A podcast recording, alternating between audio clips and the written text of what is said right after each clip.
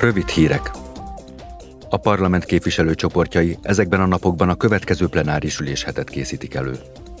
Strasbourgban egyebek mellett arról a rendeletjavaslatról fognak vitázni és szavazni a képviselők, amely nagyobb mértékű kibocsátás csökkentést tűz neki célul az új személygépkocsik és könnyű haszongépjárművek vonatkozásában.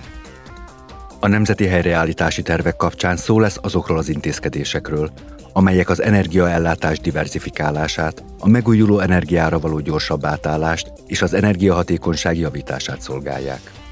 Ezek az intézkedések abba az uniós szintű Repower EU tervbe illeszkednek, amely a remények szerint segít Európának fokozatosan függetlenedni az orosz fosszilis anyagok importjától, és felgyorsítja az ökológiai átállást.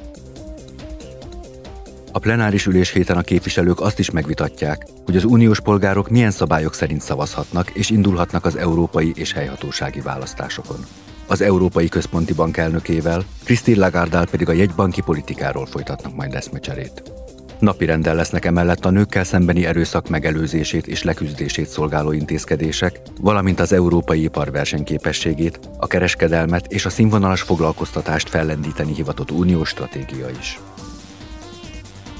Az Ipari Kutatási és Energiaügyi Bizottság tagjai ezen a héten szavaznak az épületek energiahatékonyságáról szóló irányelv módosításáról. A jogalkotási javaslat része az irány az 55% elnevezésű klímavédelmi csomagnak.